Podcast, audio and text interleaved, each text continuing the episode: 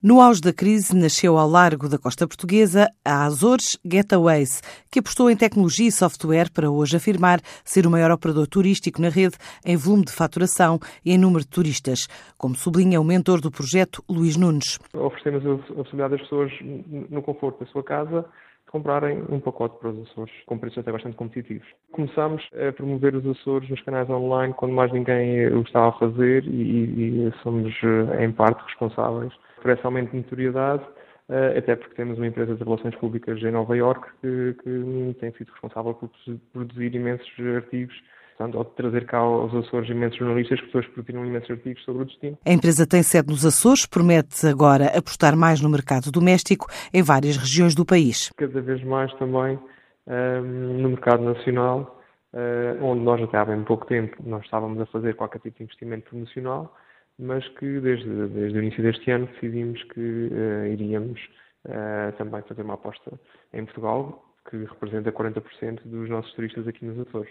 Uh, portanto, nós temos uma solução um, online para quem quer visitar os Açores de uma forma uh, bastante simples de, de, de, fazer coisas muito complexas, nomeadamente pacotes multi-ilhas, incluindo um pacote que nós temos com nove ilhas para os Açores. Portanto, é isso que nós fazemos, vendemos os Açores através da internet. O mercado nacional, surpreendentemente, tem, tem vindo a crescer todos os anos a um ritmo uh, muito interessante. Se não estou em erro, desde janeiro até julho deste ano, um, o mercado nacional cresceu nos Açores mais de 10%.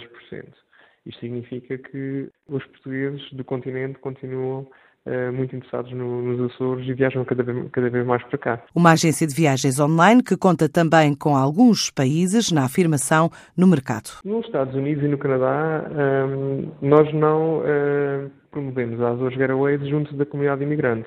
Nós uh, começámos efetivamente a promover os Açores junto dos americanos e canadianos que não conheciam sequer este destino porque os imigrantes já conheciam e já viajavam com a SATA, portanto não, não era esse o nosso mercado. Portanto, nós vamos continuar nesses dois mercados a, a, a promover os Açores nos canais online de uma forma muito, muito, muito abrangente, tão abrangente quanto possível. Azores Getaways faturou cerca de 11 milhões de euros em 2018, perspectiva ficar perto dos 20 milhões no final deste ano.